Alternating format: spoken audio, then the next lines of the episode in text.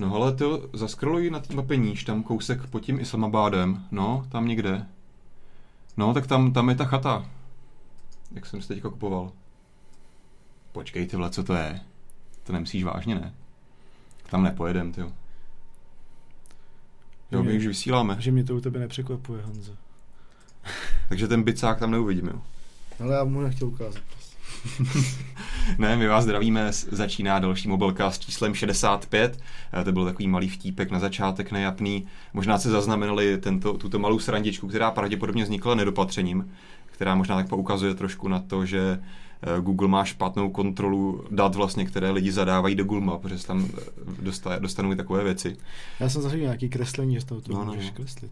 Každopádně, moje jméno je Honza Pospíšil a vedle sebe mám Vojtu Lekore. Ahoj te, pokud co už máte vlastně zažité, když je tady Vojta Dalekorej, tak se budeme bavit o Google. Samozřejmě a budeme... Nebo ne? Chcát na tak jako. o Maemo? ne, o Taky ne? Tak ještě něco méně takový jako víc alternativního. Tak BlackBerry nebo Ne, ne, ne, Neonote N1 s dotykovým jo? infradisplejem. Okay.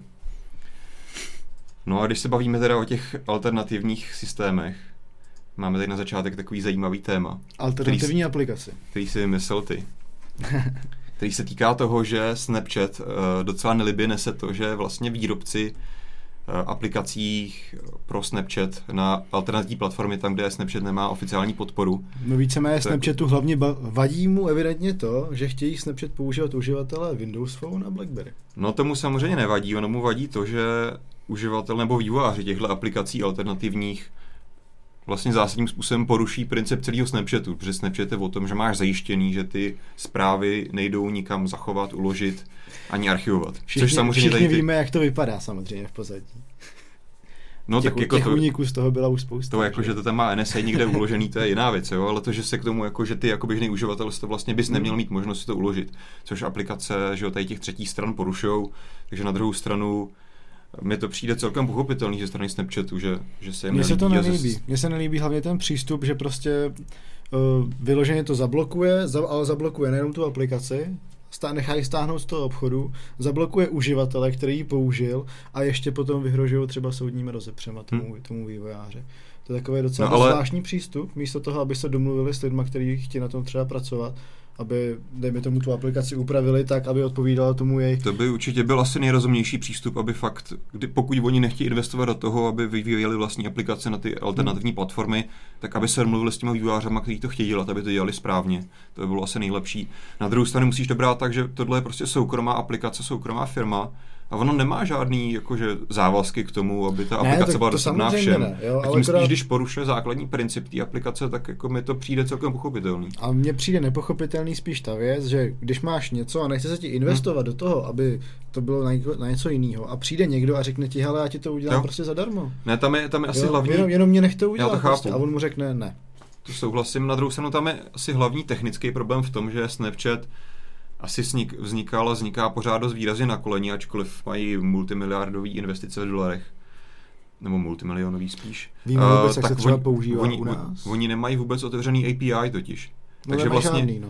takže vlastně ty aplikace třetí stran se tam tak trochu hackujou. Tím pádem Snapchat, Snapchat má vlastně problém vůbec rozlišovat, která ta aplikace je správná, která je špatná. To znamená, vlastně nemá ani technologickou možnost se domluvit s tím aktivním vývářem a říct jako OK, ty jsi hodnej, hmm. když tam zakážeš to stahování, ukládání těch Snapchatů, tak my jako ti to povolíme, což on technologicky nemůže udělat, protože nerozliší mezi tady tím a tím druhým, který mu to nechce udělat. Že? Tak jednoduše nemá na výběr vlastně a musí ze jejich vlastní blbosti to zakázat všem. Což jo, a, jako, jako ještě tam ta větší prasárna je v tomto, jak si na to naznačoval, že oni vlastně i blokují ty uživatele, kteří vlastně to používají na těch alternativních platformách a normálně oni fakt zablokovali uživatele, což hmm. je jako hodně Kteří ani nevědí, že by nic takového neměli používat. Hmm. Ale každopádně obejít se to pořád dá. Například na jo. BlackBerry můžeš využít toho, že sideloaduješ aplikaci a, a ten vývojář, který měl na starosti takový nejznámější port toho Snapchatu hmm. na BlackBerry, tak to má normálně ke stažení tu, ten instalační soubor na svých stránkách, můžeš to nahrát, můžeš to nahrát dokoliv a dokoliv to používat. To je zase ono, že... Hmm. Ale zase vystavuješ se riziku, že tě prostě Snapchat zablokuje přímo tebe, jako uživatel. No, to je přesně to, ono, že Snapchat nedokáže technicky zablokovat ty aplikace, nebo jejich přístup hmm. na ten server, Protože ale dokáže zablokovat udělání Jenom to, že to nahlásí vydavatelovi v tom obchodě, případně zablokuje to uživatele, no, což je samozřejmě ta nejhorší možná možnost, ale je to tak. Na druhou stranu na BlackBerry si můžeš nainstalovat, předpokládám, oficiální Androidí. Nemůžeš, Klienta. protože Nemůžeš? to potřebuje Google Apps. Fakt? Hmm, víš, Fakt? no. Nejno, poslední Jo. verze potřebuje Google Apps. Jo. Jo, oni jsou nějaký jakoby workarounds, že Hmm. si nainstaluješ starší verze, ale vím, že poslední Snapchat potřebuje prostě přihlášení do Google účtu. Hmm. To je to pak špatný samozřejmě. Tam samozřejmě tady, ty jsi tady zmiňoval příklad v těch poznámkách, třeba Instagram, který tak nějak trpí tady ty vlastně klienty třetích stran, ačkoliv taky, když se podíváme pár let zpátky, tak tam byla taková nějaká aférka, že na pár týdnů zakázal tu Windows Phone aplikaci, pak Měl měl s zpátky tím povolil. problém, ale zase na druhou stranu pro Instagram je to hodně dobře a on může být No, jedině šťastný, že Six, že Six tak vůbec na Windows Hmm. Phone je, protože asi my uživatelé Windows Phoneu vědí, že ta oficiální beta verze Instagramu už je beta asi tři roky Ale funguje dobře. a stojí za starou bačkoru. Funguje úplně v pohodě. Všich, co vím, tak všichni nadávají. ne? Funguje úplně stejně. Že říkají, že prostě ten Six je mnohem lepší než ta, než ta beta verze, která je beta už tři roky prostě. No tak tam hlavně třeba nemáš podporu videí, že jo? Jo, jinak slyšeli jste, to slyšeli jste Petra Hotěcha, který nevydržel hate Instagramový aplikace a musel se vyložit. Každopádně v tom Instagramu tam přesně, no, že tam, tam to vyhodnotili správně, protože jim to vlastně nevadilo, že tam je aplikace třetí strany, protože to nějak vlastně nepopírá princip té aplikace a přináší jim to uživatele, no, takže proč ne? Oni z toho hodně těží Hm. hmm. ve výsledku. Ten Snapchat samozřejmě asi do jistý míry z toho netěží, když to, když to tak říkáš, vlastně porušuje ten... No ten vlastně toho, ale- Snapchat teoreticky primárně nevydělává na tom, že to používá víc uživatelů. Když to používá víc uživatelů z Windows Phoneu, tak oni vlastně to stojí jenom peníze, ani na tom nevydělají, protože oni, je to zatěžuje servery, že jo, tu infrastrukturu a nemají zatím tu monetizaci, která jim třeba stojí na tom, že poskytují že jo, ty stories, nebo ne, ty, ty, tu Discover část, Hmm. kde máš nějaký ty že jo, No, placený, No, vlastně. nebo s těma partnerama ten obsah. Což na druhou stranu je vlastně teďka v současná chvíli jediná část aplikace Six, Six, Store, ne, Six, Six Discover, což je vlastně aplikace, že tam vůbec není Snapchat, nebo je to posílání mm. těch zpráviček přátelům, ale máš tam právě jenom tady těch to devět kanálů Hmm. z těch, od těch partnerů, že to pořád funguje z nějakých důvodů. No. Asi hlavně z toho důvodu, že vlastně tam na to nepotřebuješ přihlášení toho uživatele. Ale to se jim líbí, tím pádem- že mají ví- víc zobrazení těch, No to ne, těch. Ale oni vlastně podle mě to nemají jak technologicky zakázat. Nevím. Možná se jim to líbí. Ale Snapchat třeba, webová stránka Snapchatu vůbec ani není, ne? Jako na Ne, počítači, ne, že? to neexistuje je- nic neexistuje nic takového. Jako obecně Snapchat je takový dost podivný v tomhle, oni vlastně nemají prezentaci, nemáš ani jak jednoduše vlastně sdílet ten svůj účet. Že by se jako dal na Facebook, na Twitter, hele, tady to je No, A to mi- link na Ale řekni mi potom, jako na čem, to, na čem postavili ten, ten úspěch. No ale, to Ale já to taky moc nechápu, ale hlavně zahraničí to používají prostě miliony lidí a funguje to. A, a už teďka i v Čechách jako nemám žádný oficiální statistiky, takový asi ani neexistují, ale ku podivu prostě kolem sebe potkávám lidi, hlavně samozřejmě mladší, kteří prostě Snapchat používají, posílají tam blbosti. Hmm. já, to, já to znám, že třeba přítelkyně s kámoškou, tak se No. bavili o tom, pošli mi snapíka No, a takovýhle věci. Snapíka, jo. Snapíka Ty to mi vole. říkali, no, pošli, pošli mi snapíka. ale jako osobně v tom využití taky jako zas tak moc nevidím, no. Hm. Tak jo, tolik, tolik o Snapchatu stačí, já si myslím, k tomuhle Jo, krátkému tématu. Trošku jsme si zahejtovali na Snapchat, ono je to potřeba. A další zajímavý téma, který už je To už je tvoje téma, moje vyloženě. téma standardní. Konečně jsme se dočkali oznámení další aktualizace Android Wearu, to znamená operačního systému pro hodinky chytré od Google. Konkrétně by to teda měla být verze 5.1.1, to znamená nejnovější Krásný Lollipop. update. A má tam pár zajímavých, zajímavých aktualizací, které si myslím, že se opět pokračují v tom, že Google postupně právě doplňuje ty funkce, které na začátku třeba v té první verzi Android Wear trochu chyběly, tak teď tam postupně do, dodává vlastně ty zajímavé funkce. Myslíš takovou tu, jak, jak už úplně na začátku lidi volali, my chceme kreslit smajlíky. To samozřejmě asi teďka obsali po tiskovce, že jo, Apple, který to ukázal na svých Apple Watch. Že tam samozřejmě můžeš posílat obrázky. Google to udělal trošičku jinak, když na to narážíš. Tam ty vlastně na displeji můžeš, když dáš odpovědět na zprávu, tak tam máš buď možnost nadiktovat ten text, Něk- v některých aplikacích tam máš ty přednastavené odpovědi a nové by tam měla přibýt možnost nakreslit smajlíka. Ale ty ale přímo neposíláš vlastně ten tvar, který nakreslíš, ale Google podobně jako když máš vlastně třeba kreslení znaků na displeji, hmm. tak on vlastně rozpoznává ten smajlík, který si chtěl nakreslit, takže tam dáš klasického smajlíka, dvě tečky, že úsměv, hmm. nebo klidně palec jako thumbs up, tak to údajně Google dokáže rozpoznat a pak ti prostě Já jsem pošle. viděl nějak, nevím, jestli to byl fake nebo reálný no. obrázek, jak se tam někdo snažil nakreslit toho klasického smajlíka dvě oči No. a potom tu pusu a ještě se tam vykresloval s těma zubama, jakože, jakože vysmátý Jo, aby byl smajlík, ten jiný, jo. aby to byl takový ten hodně vysmátý. A s tímhle tím bych se teda na těch No, hodinkách upřímně, úplně, upřímně, úplně čmárat nechtěl. Moto 360 má jedny z největších displejů, když nepomeneš vlastně jako Asi z Android Wear, jo. Asi A na tomhle jako zvládnou něco nakreslit, kromě těch dvou teček a čárky, asi bych to Právě, no. Tak jako možná je to zase víc pro výrobce hardwareu, aby udělali Jo, stylus na jako- hodinky. No jasně, to je jako, že... No, to stylus na telefonu už se Hmm. prodává, tak na hodinky. A jako hlavně s těma Apple Watch to se úplně rozjede, že jo? Všichni si budou posílat obrázky, malůvky, srdíčka, sdílet srdeční tep a tohle to všechno, to bude všude. Přelepený na nechtu. No, jo, takhle. Jo, takhle, že to říkal Ne. Petr, asi to nebylo slyšet, že by byl jakoby stylus přilepený na nechtu. Že by jako, že tam byl asi nějaký hrot, jenom tenký předpokládám. No, nebo by to bylo víceméně takový náprstky, by se No, no, vrátily, no. že by to švadleny mohly prodávat. ne, vlastně multifunkční- Vrátíme se k těm novinkám. Multifunkční příslušenství, že bys mohl vlastně šít a zároveň posílat smajlíky na hodinkách. Mohl by si šít novou verzi Ale dej to normálně na. Kickstarter, ty. Ne, ne, a pojďme se fakt vrátit k těm novinkám. Smajlík nejzásadnější věc, potom tam jsou takové nepodstatné věci, jako je třeba podpora Wi-Fi. Koho to zajímá. Což my jsme to už naznačovali v nějakém díle zpátky, kdy už se tady ty informace prosakovaly. Většina, většina vlastně hodinek, které už se prodávají. U Motorola 360 tam jediný se nad tím ještě trochu pochybuje, jestliže pak, jestli v sobě mají vůbec nějaký Wi-Fi, Wi-Fi vestavený modul. Wi-Fi modul, Hmm. protože ostatní hodinky ho mají. To znamená, teďka dostaneš aktualizaci softwarovou a pustí se ti tady ten nový modul. To znamená, docílíš jednoduše toho, že nepotřebuješ mít vždycky Bluetooth konektivitu, která ti funguje na nějakých těch 10 metrů přes stěnu, někdy i míň. To znamená, pokud je ten telefon na internetu jakkoliv přes Wi-Fi, přes data a ty hodinky jsou na nějaký wi tak vždycky spolu dokážou komunikovat, takže vždycky ti tam chodí notifikace, vždycky můžeš přes ty hodinky dát tu jednoduchou funkci, že si najdeš telefon pro zvonění a takové věci, takže to mi přijde docela praktický. U toho prozvonění eventuálně bych viděl ten, ten Hmm. jakoby způsob využití, jo, že bych ty hodinky doma připojil na Wi-Fi, kdybych ztratil někde venku telefon a to by mi třeba pomohli to najít, že by byl připojený k No a kolik, kolikrát hledáš Ale- i doma hodinky, teda telefon ho někde máš strčený v a kapse, ty, v seš, a ty seš doma někde od, od telefonu dál než 15 metrů? No a hlavně, jak říkám, Jako- ono ten, ta reálná konektivita je horší, když máš třeba nějaký železobetonový zdi, tak stačí jít jako 5 metrů za, za zeď. No, tak já nevím, jak ty, já teda v bunkru nebydlím, jo. Tak já ale jo, já no. jako vím, na co narážíš samozřejmě, jo, ale Běžně, běžně prostě pokud máš třeba bydlíš já osobně si nebo... prostě tu wi tam nedovedu úplně představit to využití, co, co, nezvládne, co nezvládne to Ale Bluetooth. asi záleží... A takovýhle extrémní případy, jasně, jo, to využití tam možná je, ale tam přece musí ještě něco. Přece to neudělali jenom kvůli tomu, abys našel telefon, když ho no, necháš doma. chodí ti notifikace, a vy- vlastně Přes veškerý... Wi-Fi, no. No, Už takhle ti ty hodinky vydrží 0, no, tak to je, a to ještě, je samozřejmě ještě otázka, na? Wi-Fi. To, tam musí mít ještě nějaký jiný záběr. Na druhou- třeba, na druhou třeba stranu- nějaký šikovný vývojář přijde s nějakým nápadem. No tak jasně, to je teďka no. prostě zase ale jako možnost pro vývojáře a třeba se na to vymyslí něco zajímavého. Každopádně mi to přijde praktický v tom, že třeba u nás v bytě já si nechám telefon, že jo, eh, na stole a jdu do kuchyně, ačkoliv to není vlastně tolik daleko, tak tam tu konektivitu nemám. No. Teďka vlastně, když jsem v kuchyni, tak se nevím, nevím o tom, že mi někdo volá, protože mi to nepřijde na hodinky, které nejsou spojený a telefon neslyším, protože je v jiný, v jiný místnosti. Hmm. Takže z tohohle pohledu mi to přijde praktický. Ale zase by to chtělo v, takový, pří, v takovém případě mít tam nějaký rozpoznání, že if Bluetooth je ztracený, jde No, no, tak- zapni Wi-Fi. Tak no, to určitě bude, Mm. jako, to určitě, určitě si nemyslím, že budeš eh, stahovat zároveň přes Wi-Fi a zároveň přes Bluetooth, to by byl hodně velký nesmysl. No a samozřejmě zatím ta aktualizace na žádný hodinky nepřišla, takže to nikdo v praxi z veřejnosti neskoušel. Zatím to nevíme, no.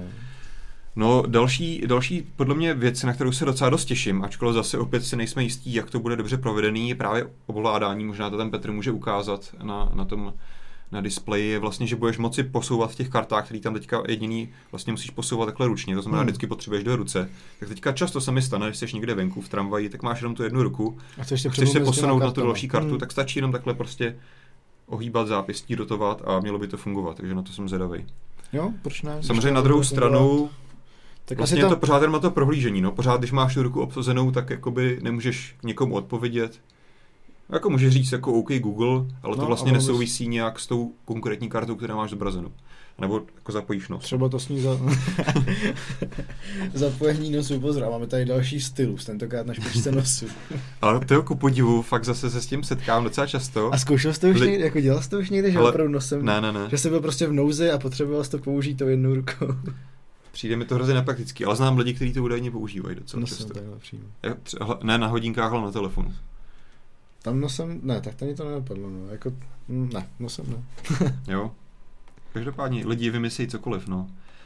A co je taky určitě praktická věc, že teďka, když jsi třeba chtěl pustit aplikaci, tak si udělal, kliknul a teď jsi tam musel hrozně rolovat, protože jsi tam měl tři poslední nejpoužívanější aplikace, což jako ještě šlo. A když jsi chtěl nějakou jinou než ty tři poslední aplikace, tak se musel rolovat hrozně Hmm. dlouhým seznamem, kde byly všechny ty akce a tam si měl potom nějaký menu aplikací, že teďka první, co máš, máš seznam aplikací, posuneš se do strany, další novinka, máš tam seznam kontaktů z telefonu, což předtím vlastně si mohl jenom vyhledávat, takže takhle vybereš kontakt, dáš poslat zprávu a třetí Hmm. obrazovka jsou potom ty akce, takže to je určitě velký, velký zlepšení. No. V tomhle tom třeba se mi strašně líbí to prostředí u Apple Watch, to musím jako, ačkoliv, ačkoliv nějaké moc nech, nechápu, Hmm. ale tohle to se mi třeba líbí. Jo, že když tam těch aplikací budeš mít takhle prostě víc, tak v tom prostředí si to v té jejich ploše, těch ikonek, no teďka je se otázka, v tom pohybuješ docela hezky. No, otázka, jestli potřebuješ prostě mít na hodinkách tolik aplikací. no ale všichni dělají strašný hurá z toho, že je pro Apple Watch 3000 aplikací. No ale jako to, to jasně to chápu, protože to je síla Apple, ale já a ve výsledku ani jako nějak, žádný jiný lidi, kteří hodinky používají dlouhodobě, vlastně nepřišli na to, že by na hodinkách používali aplikace. Ty hodinky podle mě pro většinu lidí je A stejně používáš to. tam jakoby nějaký Ne. vyloženě? Ne. Fakt to jsou Ani notifikace, třeba- Ani tř, no, notifikace a hlasový příkazy, že si nastavíš budík, časovač. a nějaký to Vyhledávání. fitness monitoring nebo takový, to tam taky nepoužívám. No tak jako jasně, ale to je jednorázová věc, na kterou nepotřebuješ hrozně super cool menu, že jo. No, A ideálně jo. zase řekneš OK Google start running a už se ti to měří, že jo. No, potřebuješ nebo na to. Hmm. A už to start už, už mám, mám běžet někam. A funguje dobře. To. A už Edemon do mě tady sleduje. jo, to je pěkný. Jo, takže z tohohle pohledu to podle mě není tak kruciální. Na druhou stranu, ještě jsem já teda neměl Apple Watch v ruce, ale pořád dost výrazně pochybuju o tom, když tam máš devět ikonek na malinkém displeji, jak se na ně budeš trefovat, jako když jdeš v chůzi. To se pak podle mě musí zastavit a teď se přiblížit a pustit nějakou tu ikonku. Nevím. Budou plné chodníky zastavujících se lidí. Ale určitě je to pozitivní v tom, že je to zase jiný přístup a teď zase prostě bude mít část lidí si možnost vyzkoušet tohle a třeba Mm. se přijde na to, že ty lidi ty aplikace chtějí používat, tak třeba Google ještě dodá nějaký lepší launcher. Na druhou no, stranu, z těch novinek třeba to posouvání v těch kartách mi Hmm. přijde strašně super, že opravdu, když to jednu ruku jenom máš, tak No, proč ne, že jo, dokáže to hodně pomoct, jo, při, tom, při, tom, při té konzumaci těch informací z těch hodinek. No nic, zůstaneme u Google ještě. Nebo Jo. tam máme nějaký No, dotaz, určitě, tam koukáš? Eh, ne, ne, Ne? ne? ten dotaz Do, zkaz od Petra. Si můžete říct, kluci? Jo, eh, pokračujem, pokračujem Google, který představil v minulým týdnu Project Fi, což je zase věc, o který se spekuloval už nějakou dobu předtím. Jednoduše je to nový virtuální operátor pro Ameriku. Zatím je tedy to velmi v omezeném provozu, je to vlastně taková uzavřená beta verze pouze na pozvánky a navíc na to potřebuješ Nexus 6, což rozhodně není nějaký extra rozšířený telefon. To ne. Rozhodně to není telefon pro každýho, protože Ty to, já pozvánky bych to to vlastně zna- ani nenazval telefonem. Ty pozvánky známe, to už Google používá jak dlouho, ale že tam je ještě omezení Hmm. pro ten telefon, tak to je teďko novinka. Na druhou stranu tady určitě je jasný, že do budoucna to bude asi téměř na všech Androidech nebo minimálně v nejbližší době to rozšíří na ostatní Nexusy. Časem nevidím problém to, aby to měli ostatní Androidy, ale teďka prostě A je to myslíš, že to je uzavřený. na tom Nexus omezený jenom z důvodu, že je to Nexus, anebo z důvodu, že tam je prostě nějaký hardwareový rozdíl v tom? To je otázka, tam je samozřejmě, abych to uvedl, možná začneme trošičku, to pojďme uvíct, co to vlastně přináší ten operátor. On běží na dvou, na dvou fyzických sítích, což je velká novinka, protože vždycky, když máš virtuála, tak běží na jedné konkrétní síti. Google teďka přinesl to, že se dokáže plynule pře- přepínat mezi Sprintem a T-Mobilem. Podle toho, jak kdo má lepší signál, rychlejší data, tak podle, na ten se přepíná, což je super. A záro, zároveň se dokáže i přepínat na, na Wi-Fi. To znamená, že máš doma práci Wi-Fi, a údajně to bude mít databázi otevřených Wi-Fi prostě v- kdekoliv se chodíš po městě, takže ten telefon bude konstantně monitorovat všechny dostupné sítě, což stejně dělá to, teď, teďka. budou všechny sítě monitorovat tebe. Tak to, to, to, už se děje teďka, že jo, jenom z toho nemáš ten pří, vlastně žádný takový přínos. No třeba ty Wi-Fi tě zatím nemonitorou, když ne, neklikneš přímo připoj se. A tak, když to teď to bude využívat. Jakože Wi-Fi nemonitorujou tebe? No, no říkal jsi, že teď no, víceméně půjdeš po městě a ono to má jako databázi. Wi-Fi No, no, jasně. sítí, že otevřené, k těm se to bude postupně připojovat takhle. No. No ne, tak on se k ní připojí pakliže bude vědět, že ta Wi-Fi sítě je, že jo, rychlejší, no. A jako jasně, bude, bude, bude, nějakým způsobem schválená pro Určitě, vlastně jo. takhle. Eh, Tam určitě do toho vstupuje velký zabezpečení to, že jakmile se připoješ na tu veřejnou Wi-Fi síť, tak se ti tam automaticky udělá VPN tunel. Eh, To znamená, že všechny ty data jsou opravdu zašifrovaný a nejedeš prostě přes tu klasickou otevřenou Mm, Wi-Fi, mm. která, nevím, jestli to bude nějaký Mekáč, Starbucks, takže to Jasně. samozřejmě není úplně bezpečný, že jo. Eh, No, a takže tohle je taková nová technologická novinka, kterou nikdo ve velkém zatím nedělá. A teď je právě se vracím zpátky k tomu, jestli tam je nějaká, nějaké hardwareové omezení, Podle mě ne, protože Google si tam vyvíjel nějakou vlastní novou SIM kartu, kterou do toho Nexusu strčíš. Takže si myslím, že by to měla obstarat pouze ta SIM karta. Ale... Že by měla na sobě přímo nějaký Wi-Fi přijímač. To ne, ne, ne tak jako to nemyslím. tam jde jenom o to šifrování, že jo, a tu, ten kryptický prostě proces uh, pro připojování na ty sítě těch operátorů a teď jde jenom o to, aby vlastně se to dokázalo komunikovat s těma dvěma operátorama. Protože dneska, jako když přepínáš operátory, tak on ti vždycky musí dát tu svoji SIM kartu, kterou má on otestovanou, má tam ty svoje technologie, které potřebuje. Takže to je, tohle asi jediný důvod. Samozřejmě na té SIM kartě to nemá nic společného s wi no, to bude prostě zase věc firmwareu toho telefonu, která si myslím, že není problém, aby se nahrála do jakýkoliv jiného Androidu. To, to asi ne, no. No, takže tohle je určitě zajímavá věc. Bohužel, teda, jak jsem říkal, je to dost omezený, je to pouze v Americe. A tak, jak se dá očekávat, tak je to samozřejmě primárně zaměřený hlavně na data. To znamená, Google počítá s tím, že máš tam velký datový balíčky, nebo oni nejsou vlastně tak velký, k tomu se ještě dostaneme, ale dost často vzhledem k tomu, že i právě se přepínáš na ty wi To znamená, ty třeba máš otevřený hovor, a kromě toho, že i během toho hovoru se může přepínat mezi Sprintem a T-Mobilem, kdo má lepší signál, tak se dokonce můžeš údajně během toho hovoru přepnout třeba i na Wi-Fi síť. Že tam opravdu ten handover mají technicky zvládnutý. To je zase velká otázka. Vůbec. Já osobně jsem strašně, ale úplně strašně skeptický v tomhle, tom, co ty teď celou dobu popisuješ. Jako to přepínání mezi, mezi Wi-Fi, hmm. mezi sítí operátora, mezi dvěma dokonce sítěma operátorama a několika Wi-Finama a podobně podobně. To je... uh, já bych se já nebal... Jsem, já jsem fakt strašně skeptický. Jako nedokážu říct, že to nebudu říkat, že to nebude fungovat, samozřejmě fungovat to hmm. může, ale nedokážu to představit. A to hlavně z toho důvodu, že už nemám zkušenost, jak debilně funguje, pardon, jak funguje debilně propoje, uh, přepínání mezi 3G a 2G a v jedné síti hmm. u našich operátorů. Prostě s tím je hromada problémů. Jako Každou při hovoru? No jasně. Jo. Spadne hovor, přepnulo se to. Zavoláš na operátora, co se dělo. No vy jste projeli mezi dvěma BTSkama a, ani, a občas se to dokonce děje, ani nemusí to být mezi 3G, 2G, ale normálně mezi dvěma BTSkama. Hmm. A už jenom tohle to jsou problémy, které se reálně vyskytují. A kdyby do tohohle toho měl, měl nastoupit ještě Wi-Fi hmm. a další operátor ze svojí vlastní sítí, přičemž Sprint, pokud vím, u, provozuje CDMAčko. Ne, ne, ne, to jsou obě GSM, GSM. Sprint a Verizon má CDMAčko, ne? Ne. Jenom Verizon v Americe CDMAčko. Jo, OK, tak to, si, tak to si to možná pletu. No ale každopádně máš tam dvě sítě, několik Wi-Fi hmm. a kdyby to mělo spolu všechno komunikovat, přepínat se a tak podobně, já tomu prostě nevím. Takhle, já si myslím, že principiálně vlastně používání těch dvou operátorů vlastně technologicky asi nebude o moc odlišný oproti tomu, když přepínáš mezi BTS-kama stejného operátora. To si myslím, že nebude zase tak velký problém. To bude podle mě dost odlišný, protože ty operátoři spolu budou muset přímo vlastně v tom, no, tom komunikovat spolu, přímo. No. Jo, nějaký ten národní roaming, to samozřejmě v Americe funguje, že ty operátoři spolu sdílejí nějaký hmm. ty sítě, stejně jako u nás sdílí Outučko s T-Mobilem LTEčko, ale ale prostě určitě, ty... určitě to nebude jako simple, že jenom řeknou, ale tak se domluvte a bude to fungovat. No, jasně, to ale myslím, že principiálně to nebude tak velký problém jako právě přepínání s tou wi Já si to myslím, že buď, to, že buď to bude velký problém, hmm. anebo ten samotný princip bude mnohem jednodušší, než my si teď myslíme jo, toho používání, hmm. že to bude mnohem snazší, jo, na nějakým prostě primitivnějším levelu. Na druhou stranu, když si třeba představíš, že jako když chceš přepínat mezi těma datama z té celulární sítě a wi tak ten telefon principiálně může být vlastně v jednom, v jednom, když budeš na datech, chvíli když budeš na, na oba. Když budeš na datech, tak je to sam, no. jako myslíš hovor, když běží no, no. hovor.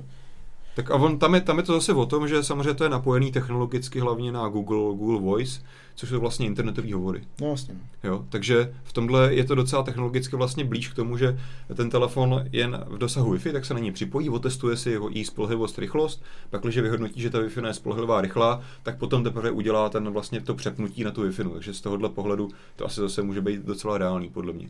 Protože to jsou právě internetové vlastně přenosy jenom. Jo, že já si myslím, zase to není potvrzený, že vlastně Google bude používat hlavně tu datovou část těch sítí, že to nebudou běžní GSM hovory. Jo, to určitě, nemyslím se v žádném případě, že Google bude vstupovat do toho, do toho GSM, jo, že by byl jako standardní virtuál, hmm. prostě, který by si pronajímal GSM od operátora, to asi ne.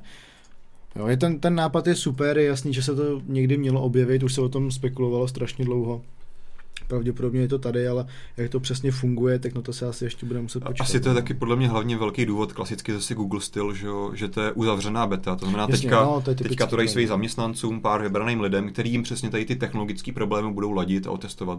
Jo, protože oni jedna věc, že tohle si otestují někde v laboratoři, teď to prostě musí dát do toho reálního města a teďka si myslím, že lidi to budou třeba půl roku, rok testovat a budou prostě, když se budeš zapojovat do téhle uzavřený testovacího pilotního provozu, tak podepíš podepíšeš nějakou smlouvu, kdy prostě bereš na vědomí to, že to třeba někdy nebude fungovat. Hmm. Že teďka myslím, že nás právě čeká tady to období, kdy se to bude teprve ladit a vychytávat, ale přesně jak se říkal, je hrozně pozitivní, že s tím někdo konečně začal. Jo, a je fakt, že Google je v pozici, že prostě tady k tomu má tu potřebnou Hmm. sílu, ten kapitál. Já tady mám ještě tematický dotaz od uživatele 100 Spike, který se ptá, proč se ne, nepoužívá místo SIM karty jen heslo a login. To je velice, velice dobrý dotaz.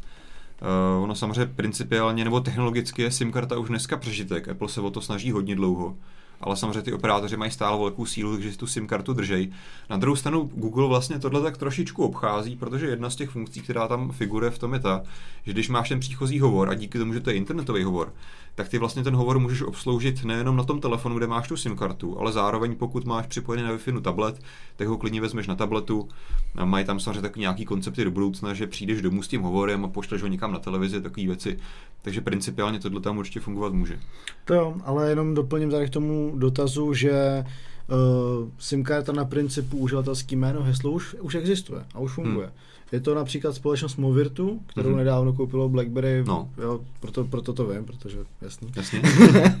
Ale zjistilo se, co dělají a Movirtu jako takový, tak to se zabývá právě virtualizací SIM karet. Mhm. A právě tím způsobem, že máte jeden telefon, který má jednu SIM kartu, ale prostě virtuálně pomocí toho jejich softwaru, Mhm. tak do toho dostanete třeba dvě, tři čísla klidně, Aha. úplně bez problémů.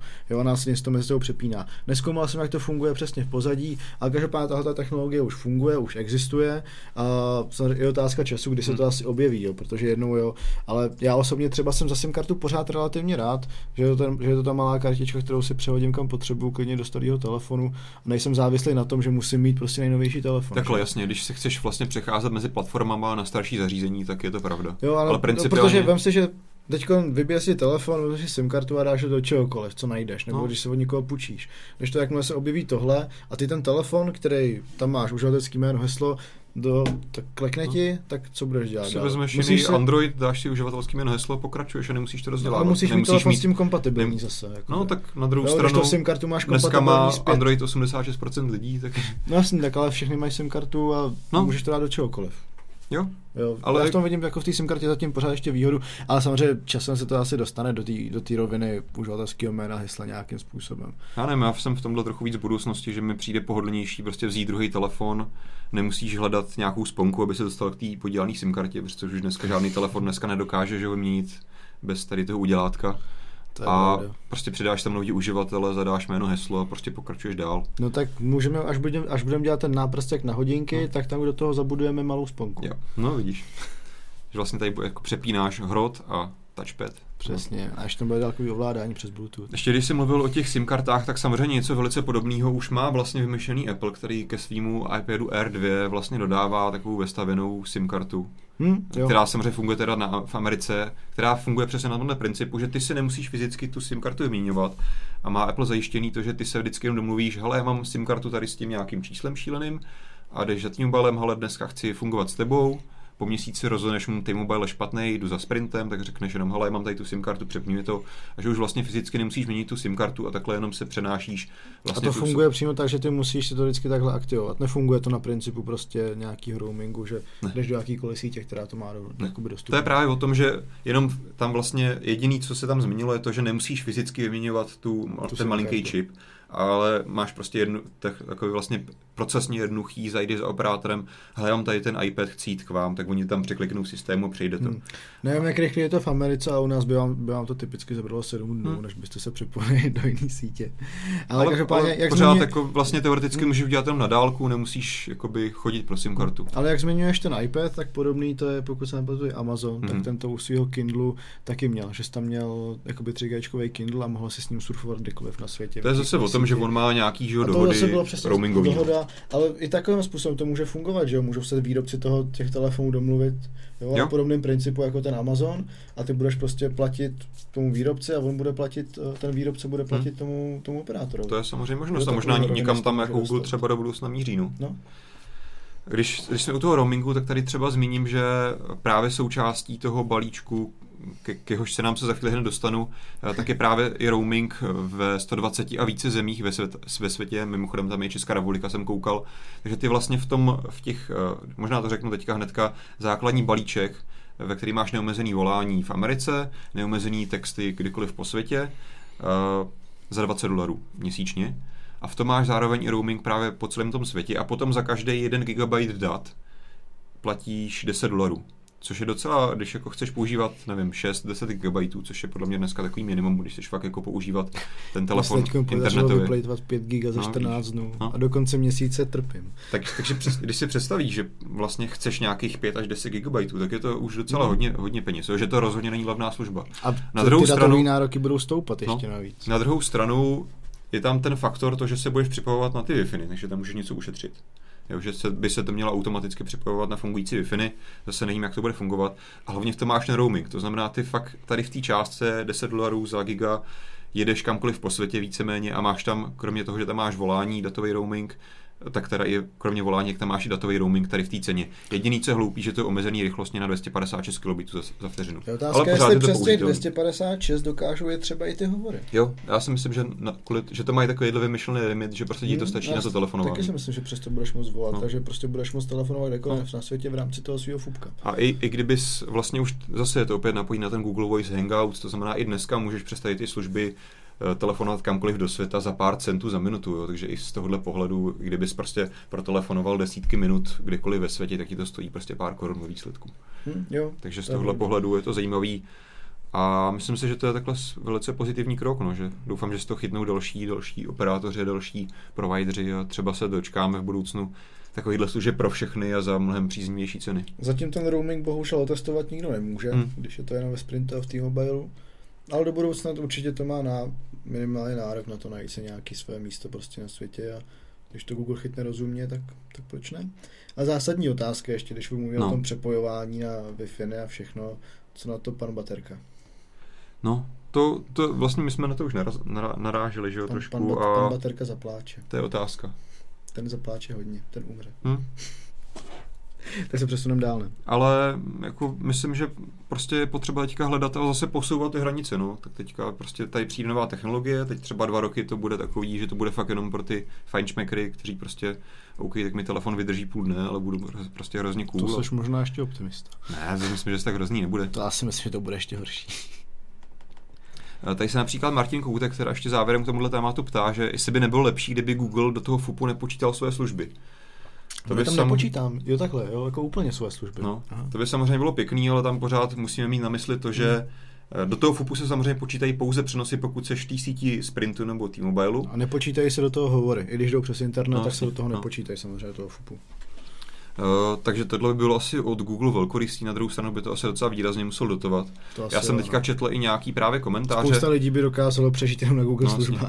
Já jsem teďka četl i komentáře vlastně lidí, kteří se technologicky už o něco podobného v Americe snažili, když menším, a říkali právě, že se jako vlastně Google musí jet na nákladech nebo možná i pod nákladama, protože už právě má zkušenosti s tím, že dělal podobné dohody s těma operátorama, takže asi, ačkoliv je to vlastně, když to spočítáš, velice drahý oproti v porovnání s klasickými balíčkama, tak i tak to vypadá, že Google tam asi nemá žádný velký marže, že mu jde spíš zase o to vybudovat nějaký nový princip, Jako nějakou kdyby, novou když do toho technologii. zahrneš ten roaming a nějaký volání po No. celém světě v těch 120 zemích, tak to není drahý. No. V žádném případě, jo. Tak je ta cena velice, velice dobrá. Protože ty přece nebudeš chtít koukat na nějaký videa, když seš někde zahraničí, ale potřebuješ být třeba na mailu jenom. Hm. A na to ti třeba těch 256 No, jasně. kilobitů No. bohatě stačí. Že?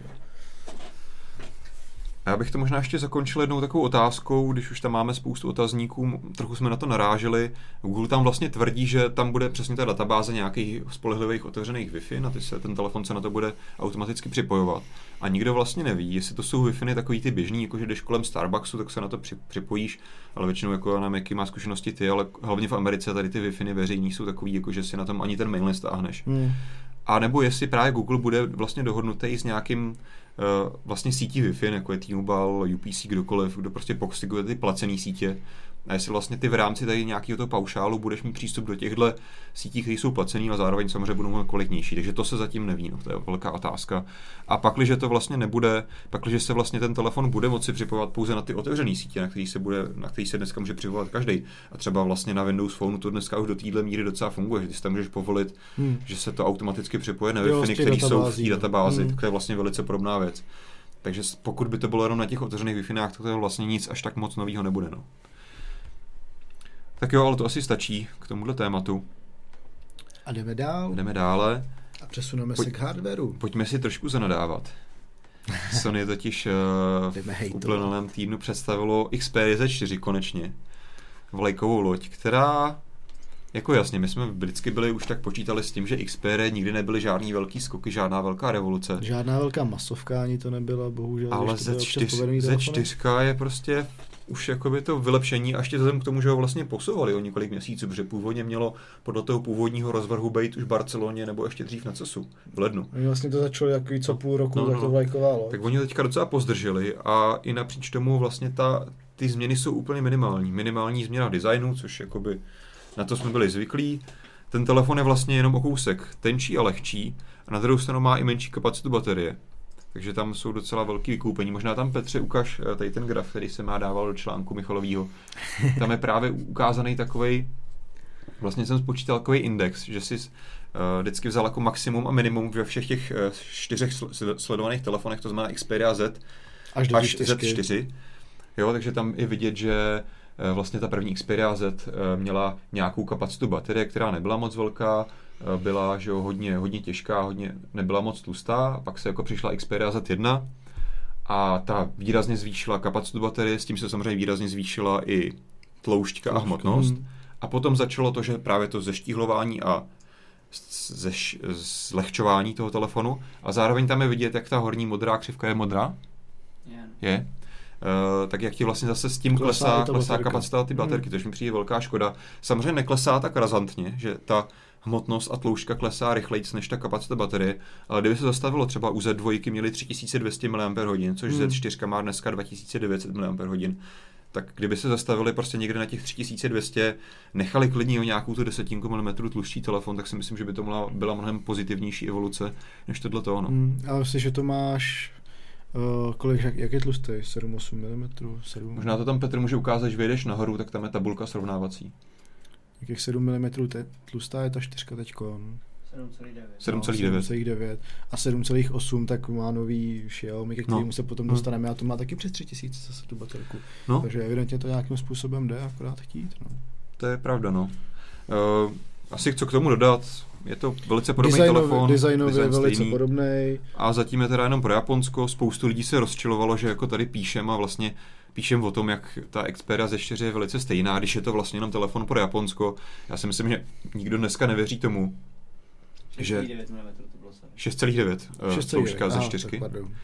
Eh, podle mě dneska nikdo nevěří tomu, že Sony představí Z4 pro Japonsko a pro zbytek světa představí telefon Xperia Z4, který se bude jmenovat totožně a bude mít jiný parametry. To je blbost. Nikdy to v životě neudělal. Takže je tohle je prostě. Xperia Z4, která teďka vzhledem k přeměně té strategie Sony kompletně, kterou jsme rozebírali několikrát, Hmm, hmm. tak prostě začala v Japonsku. Možná se za pár měsíců dostane na celosvětový trh, ale bude to na 99% úplně totožný telefon. No jasný, no. Takže- Takže... Tak co toho svět, akorát rádio prostě změníš. No. Ho tam jiný. No, a je tam každopádně vidět, že, ta, že to Sony tam má takový podobný vývoj, který jsme hodněkrát kritizovali u HTC a u Samsungu, že ty telefony postupně nepřinášejí víceméně Hmm. jako nic překvapivého. Jako no, to vlastně není dneska novinka a Sony v tomhle bylo vlastně vždycky jako lídr tohohle, protože jak mělo ten půlroční cyklus, tak ty změny byly vlastně i z těch ostatních konkurentů nejmenší. Samsung i HTC, Hmm. mm. ačkoliv bychom si představovali něco víc, tak ty změny přece jenom byly větší vždycky než u Sony, ale v téhle ze čtyřce to asi jako došlo do té největší krajnosti, že opravdu ty změny jsou minimální Hmm. a navíc se ti tam ještě... potřebuju něco, něco A navíc se ti tam některé věci, jako ta kapacita baterky, ještě snižují, no, takže to není úplně pozitivní. Takže to je, ale asi netřeba, netřeba to nějak víc rozebírat, zatím nevíme, kdy se to k nám dostane, za kolik Jestli to bude stát. nakonec třeba. Takže Třeba pojďme- nakonec máte pravdu, nedostane se to k nám. Tady mám nějaký dotaz. Eh.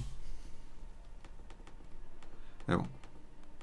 Víceméně tady souhlasný komentář. Pojďme se posunout k něčemu, něčemu pozitivnějšímu. Ty už si říkal, že se budeme bavit o Xiaomi Mi 4. Mi 4i, Mi 4i. Mi 4i. Mi 4 to bylo- samozřejmě už existuje. Která byla ta 4, 4ičko představená v Indii. Na tiskové konferenci nedávno. Já jsem mimochodem teďka v rychlosti projížděl ten záznam, samozřejmě celou tu tiskovku vedl Hugo Bára, který předtím byl v Google. A můžu říct, že opravdu velice se i tady ta čínská společnost při vlastně kvalitou té prezentace celé té tiskovky přiblížila Apple, takovým velikánům jako je Apple, Samsung a tak dále.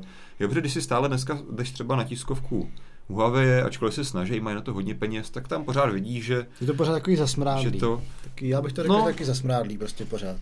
Jo, Jo. Když, to, když to, když máš nějakou tu tiskovku toho Samsungu a tak, tak je to Hm. velkolepý, prostě čistý, hezky udělaný, jasný, vyjmenovaný novinky, i když teda některý jsou s prominutím dost jako No, dementní, ale k tomu se ještě dostaneme.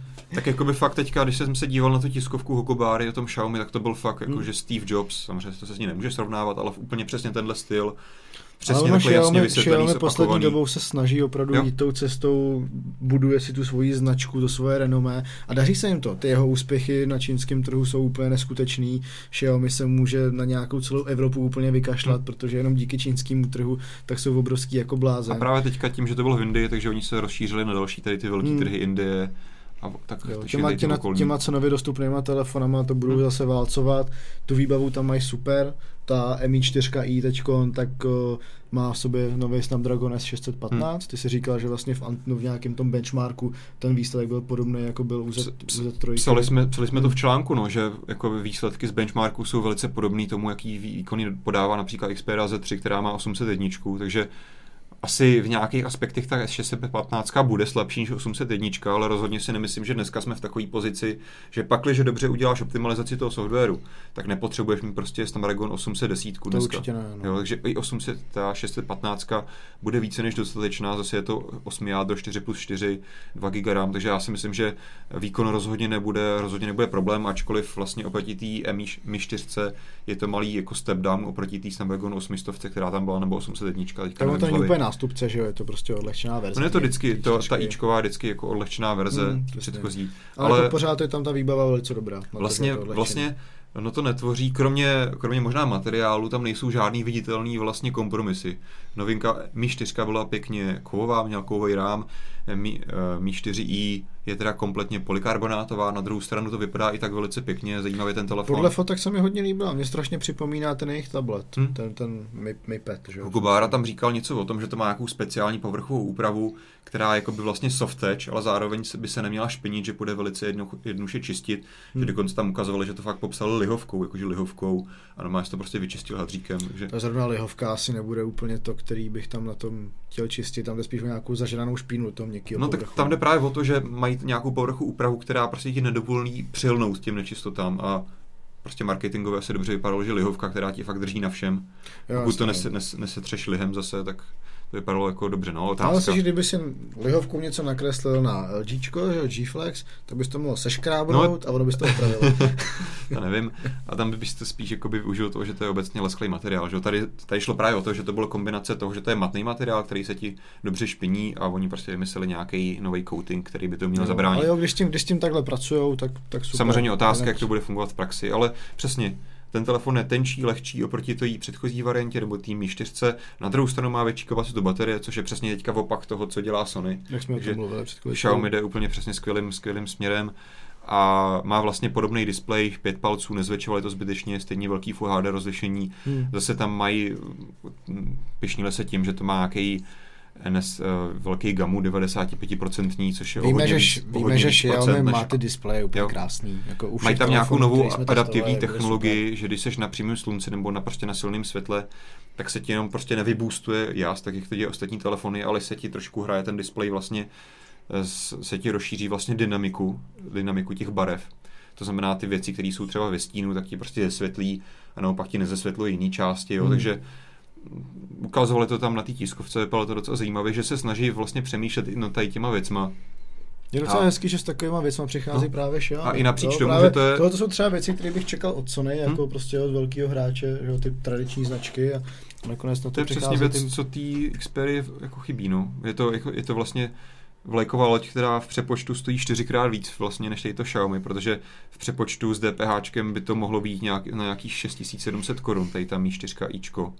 Takže za vzhledem k té výbavy a tím funkcím to je opravdu skvělá, skvělý kauf. Pokud se to po, za to tu cenu dostane Jo, asi, k asi nám, bych čekal, že to u nás začne 7500 nebo něco takového podobného. Tak ale když to srovnáš třeba na normálně Xiaomi for sale, že jo, Hmm. tak tam to bude Jo. nějakou podobnou cenu, že Jo, asi jo. Tam Mi Note, tak ten taky vyjde na nějakých de- 11 tisíc, že jo, myslím, 11,5.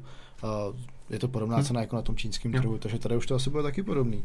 A jako za tyhle ty peníze opravdu super kauf. Ale samozřejmě není to úplně, Není všechno růžový, tak není všechno dá. růžový, nebo není to tak růžový jako zadní kryt tohohle Xiaomi, který Mhm. teď Petra to kouká, možná to pustí. To jsou kryty, které se na to můžeš dokoupit. Myslím, že mají tam nějaký nacvakávací. Jo, já No. myslím, že to jsou přímo vyrobené, to jsou normálně ty unibody, polykarbonáty. To jsou, možná, že si můžeš koupit i telefon přímo v růžový, ale potom na to mají připravený ještě nějaký ochranný kryty nacvakávací, takže nevím, co tam Já si myslím, že dálky- to bude přímo dostupný takhle Asi jo, asi jo, růžový. já jak tam to. takhle z dálky nevidím. No ale každopádně, jak jsme řekli, není všechno růžový a typicky u Xiaomi nám zase bude chybět LTE tady u nás, Hmm. hmm. 800-900 MHz. A docela jsme se tady zasmáli nebo podivili nad tím, že Xiaomi prezentovalo rychlo nabíjení u svého nového modelu a prezentuje, že na 40% se ten telefon nabije Za za, za hodinu. 60 minut. Hm. To je jako docela zajímavá hodnota, když za 60 minut se mi spousta telefonů nabije skoro celá. No, to, to úplně ne, to, to samozřejmě přeháníš, No ale když mám, když mám Já bych, já bych neřekl, že to je špatná, špatný výkon, ale rozhodně to není nic, čem, by- čím by se mohli není, v chlubit. žádném případě to není rychlo nabíjení a je to spíš... Dneska tady máš Samsung, který se ti za 20 minut nabije, nevím, na 60%, No, no, nic takového. iPhone se taky nabíjí rychle. Jo, já, to, já to vím prostě, mýho BlackBerry jak má 3,5 tisíce mAh baterku, mám 2 amperovou nabíječku, stejná jako bude u toho No. no. Xiaomi s největší pravděpodobností a ten telefon mám za hodinu nabitej opravdu přes polovinu. Hm? Jo, přes polovinu baterky mám nabitou za hodinu a za necelý dvě hodiny ho mám nabitej No, celý. tady se celý nabíjí 3 hodiny, no, takže tady vidět ten co, je, rozdíl. a co je to teda za rychle nabíjení? Jo? Takže je potřeba taky brát trošku, trošku s rezervou, co, co, se vám, No. co se nám těm Mus, na, na těch tiskovkách vlastně řekne. to musíš brát u každého, vždycky se nad tím jak zamyslet a dát k tomu vlastní rozum. No. Tady to ten rozum trošku postrácí. Ale asi možná to zakončím tím, že bude to vlastně první model s MIUI založeným na Lollipopu, to znamená šestá verze. Takže se asi dočkáme zase nějakých Wi-Fi kundací nových v tom prostředí. Hmm. Oni tam mají super takový ty malinký funkce, schovaný Hmm. hmm. různý, co tam Jo, jo. mají, tak to dělají, to dělají dobře. Škoda, škoda, že to je prostě tak málo pro ten náš trh prostě optimalizovaný, Hmm. že my to nedokážeme tam všechno využít, no to je jejich propojení na ty sítě, jako je Baidu a nějaké ty jejich hudební a vyhledávačské služby, které tam oni používají, Hmm. no. Já Ale jak jsem řekl, prostě Xiaomi může být celá, celá Evropa úplně u zadku, Jo, jo. protože oni jsou za vodou těžce na tom svým Oni se teďka chystají tak jako do budoucna, že asi na americký trh už tam měli teďka nějaký tam to, dá, představení, tam to dává smysl. ale určitě teďka ještě se tam nehrnou a je to zase nějaký další velký trh, na který můžu expandovat prestižní a myslím, že Evropa bude až někdy hodně potom, že si představ, kolik tady máš zemí a v každý musí řešit novou legislativu, nový servis, distribuci a šílenosti. Každopádně tady mám závěrem pár dotazů k tomu Xiaomi. Eh, 125 Vitus se ptá, jestli nevíme, jaká bude cena včera. Jak jsme zmiňovali, nevíme, ale jak se říkal například Xiaomi for Sale, je evropský prodejce, který by mohl být velice podobný těm čínským cenám, takže možná někde po těch 7 tisíc by to mohlo být. Myslím, kolem té sedmičky si Hmm. myslím, že určitě, pokud je to ta cena v Číně, tak přes Eh, 8 to asi nepůjde. Tady uživatel se jménem, který nepřečtu, říká, že Mi 4i je podle všeho jenom pro Čínu a Indii, samozřejmě stejně jako všechny ostatní vlastně Xiaomi telefony, který se tak buď víc nebo méně oficiálně dostávají na, ofici- na ostatní trhy Hmm. a my tady hold fungujeme na těch frekvencích, který uh, mají tam určený pro tu Čínu, no, ale to není žádná novinka. To je, to je stejně jako u těch všech A ostatních. poslední otázka od toho samý uživatele, AX1 Quer 100. Eh, Co si myslíme o 16 GB verzi, což je asi jedna z mála slabin, protože bohužel Mi 4 ičko nemá slot na paměťové SD karty. Paměťovky ty určitě tam budou chybět, Hmm. těch 16 GB tam nevidím žádný problém, je to pořád levnější telefon. Většině, většině uživatelů to bude stačit, samozřejmě náročnějším na to asi můžu narazit, protože se dá, nevím, jestli z toho bude volných nějakých 10 GB, protože myslím, že ta uh, MIUI, No, MIUI je je, trošičku na, nažranější trošku. pravda, no. Jo, takže to asi nebude úplně, že si tam nahraješ 10 GB. Já nevím, jak je, velký, jak je velký lollipop, kolik zabere ten samotný místo, jestli je to asi víc než KitKat, ale vím, že třeba u toho, minu, Asi, asi se u to to- trošku u zvětšovalo. toho minutu, tak to byla 16 Hmm. GB a měl jsem dostupných asi 11 No. nebo 11,5 GB. Takže já myslím, že teďka s tím lollipopem zase trošičku zvětší a bude to někde na těch desítinu. Je to, je to škoda, ale myslím, že vzhledem té ceně to zase není tak nic pře- nepřekousnutelného. A opravdu postupně pozoruju hodně lidí, kteří, i já jsem byl takový, že jsem před pár lety řekl, ty fakt bez SD karty nemůžu fungovat, prostě budu potře- potřebuji v telefonu 64 GB místa, abych tam měl hudbu, filmy a nevím, co všechno možný. A dneska bez problémů funguje na jakýmkoliv 16 GB telefonu a nemám s tím problém. Já osobně, mě, mě osobně by to chybělo. Já na té paměťové kartě fakt mám hlavně ty multimédia právě. Ty to používáš všechno v cloudu, že? No, jasně. používáš Google Music a tady to všechno. K tomu já jsem se nějak nedopracoval, nějak mi to nevyhovuje. Mám prostě všechno na té paměťovce. A když Ale- mám jiný zařízení, tak to udělám cvak, cvak, Jo. přehodím si to a funguje okamžitě. Ale myslím, že časem se k tomu dospěje, jak to všechno tady to se bude při, Hmm. přizpůsob, přistupňovat takhle. Uh, tak jo, máme tady další téma. Martin, jak možná víte, teďka na výletu v New Yorku, kde probíhá nějaká velká tiskovka Aceru, který tam vychrl obrovský množství včera večer nových produktů. Já si přiznám, že ani jsem je všechno nestihl sledovat. Já jsem, rozhodně já jsem takhle nechal telefon ležet asi půl hodiny, No. pak jsem ho zvedl a bylo to zaplněný tiskovkama od Aceru na všechno možný a úplně Každopádně, pokud vás to zajímá, tak určitě jsme vydali spoustu věcí, první dojmy videa, fotky přímo z místa, Martin se snažil, takže si koukněte na MobileNet, eh, jsou tam nový notebooky, nový telefony, nový tablety, Některý víc zajímavý, některý Nový náramky. zajímavý. Ty náramky třeba jsou Hmm. méně zrovna. Možná si, co, co možná tady můžeme v rychlosti zmínit, je Liquid X2, což je nový telefon, který má podporu tří SIM karet, Což je zajímavý. což je zajímavý, není úplně pro nás typický, takže uvidíme, jestli se k nám vůbec dostane. A co je na něm asi takový zajímavější, že to hodně ze zádu, hlavně ze zádu, opravdu bys to nepoznal od jako Sony Xperia. Je to, já jsem strojky. viděl ten detail horní a kdyby tam nebyl napsán Acer, tak, Sklo tak na zádech, chovej rámeček, foťák a diotka úplně v té totožné pozici ve stejném designu, takže to se opravdu hodně povedlo. Ale na druhou stranu myslím, že tam docela velká baterka, takže třeba to bude zajímavý telefon. jo, no, se- hlavně jako- jestli se k nám vůbec dostane. Jo. Acer u nás moc nepracuje, že jo. Ne, jako Acer u nás prodává oficiální telefony. No jasně, ale není nějak víc vidět, že jo, ty jednotlivé modely jeho. Hm. Uvidíme, jestli tady to- ten 3 sim, 3 simkovou variantu k nám doveze nebo ne. Hmm. Možná, možná, možná víte ví, víc, více než my, možná jsme to v nějakém článku zmiňovali, to se přiznám, že jsem nestudoval. Pakliže, pakliže to víme, tak to, pak, to, pak to v článku bude, pokud vás to zajímá. Tak jo, uh, a pojďme se posunout asi na závěrečný téma. Závěrečné téma. Takže Google něco, nebo jak jsem říkal? Ne. Ne, o tom Neonodu. Neonote. Neonote Jo, jo. N1 je to taková minoritní značka, malý telefon, nemá to dotykový displej, má to infračervenou mřížku Ideální. a tak dále. A tak to by stačilo. Teď jdeme ještě k nějaký větší minoritě, možná ještě menší podíl než tenhle Neonote, tak, má, tak má BlackBerry, a, což je samozřejmě tady teda moje téma, jak jsem tady já, tak mluvím o BlackBerry. Petr už se mi směje, ten by neradši mluvit o, mluvil o iPadu. Pojďme, pojďme tady udělat nějaký teleshopping. Ty jsi Uděláme teleshopping. Velkou jo. novinku. Já jsem přinesl ukázat nový BlackBerry Classic v bílé barvě, který se právě dostalo k nám na trh.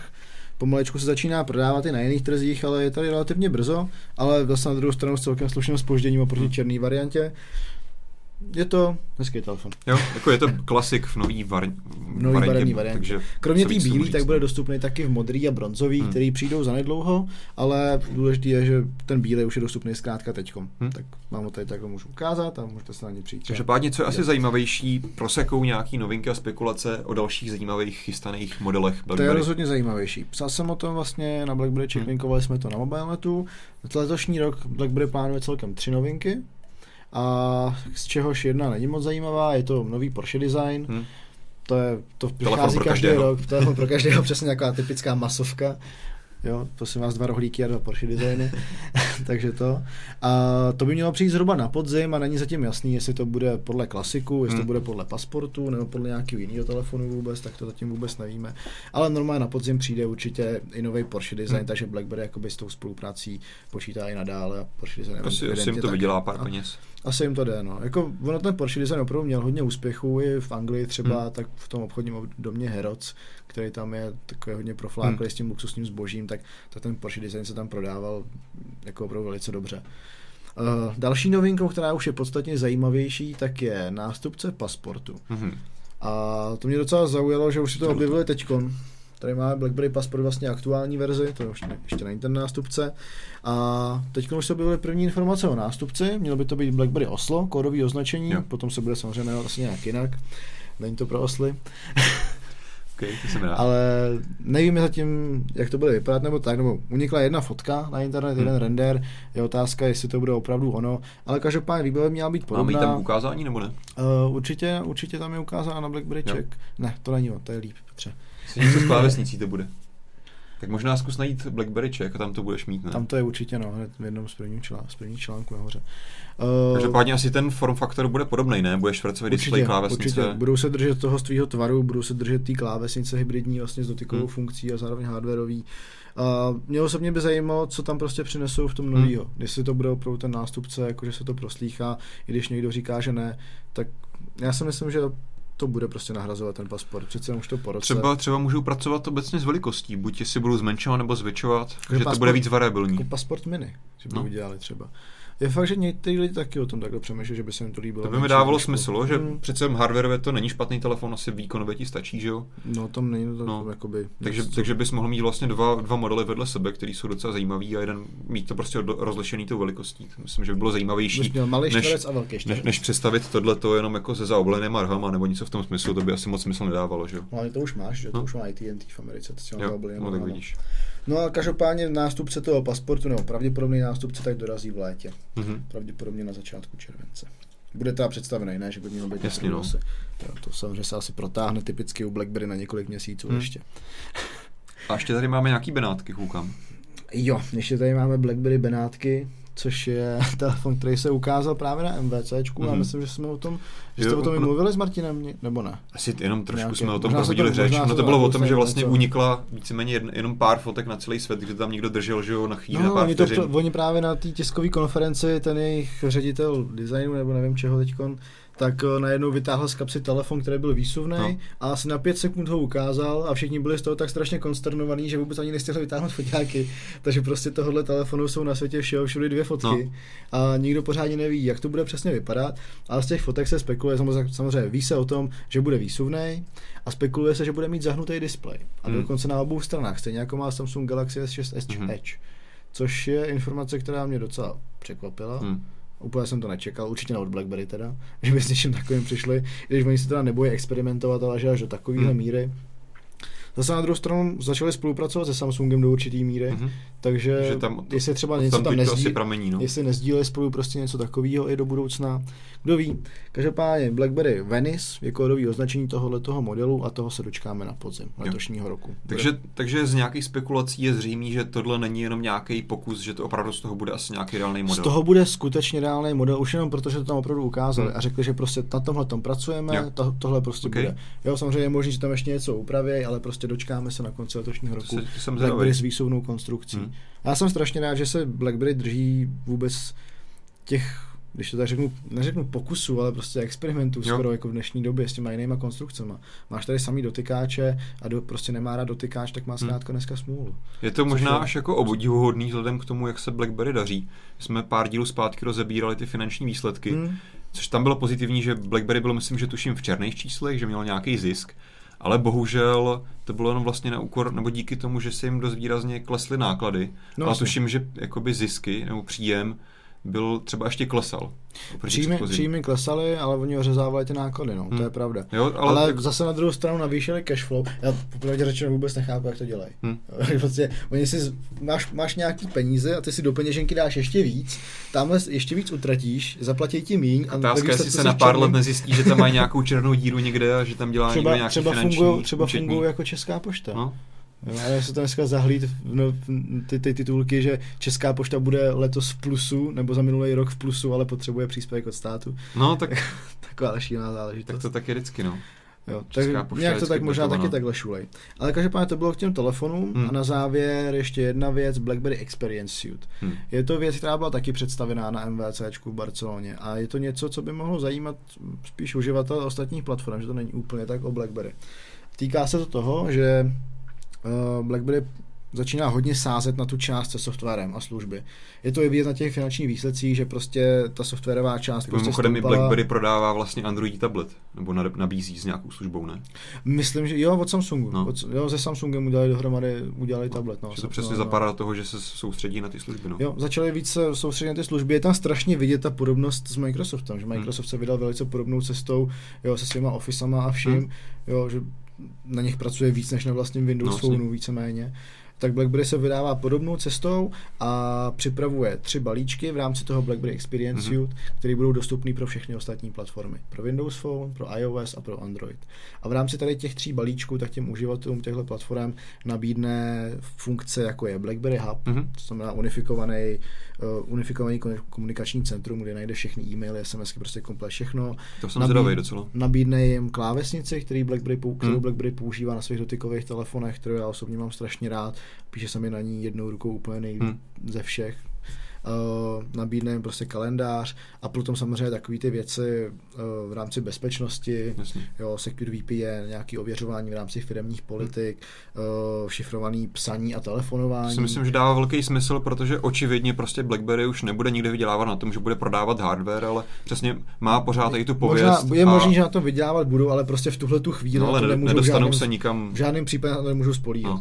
Jo, prostě fakt ne. Takže oni mají know-how, mají nějakou dál. značku přesně v tomhle firmním segmentu bezpečnost, kterou přesně můžou takhle skvěle využít. A myslím, že je velice pozitivní, že tam jsou manažeři, kteří se dokážou oprostit od toho, aby byli, my prostě budeme pořád BlackBerry, budeme prodávat ty své Hmm, telefony. Přesně tak. Tak no. pojď, pojďme to udělat jinak, pojďme ty naše služby skvělý prodávat i na ostatní platformy. To fakt dává smysl. No. To, to je jako hodně Jo, je, přístup. je, to, je to rozumný přístup rozhodně, samozřejmě je to trošku smutný, ale odpovídá to tomu, co se Jasně. dneska děje. Ty Hmm. změny v tom mobilním světě jsou obrovský, které dneska jsou. Všechny ty firmy se měnějí, strašně transformují do úplně jiných firm, než jak jsme je znali před několika lety.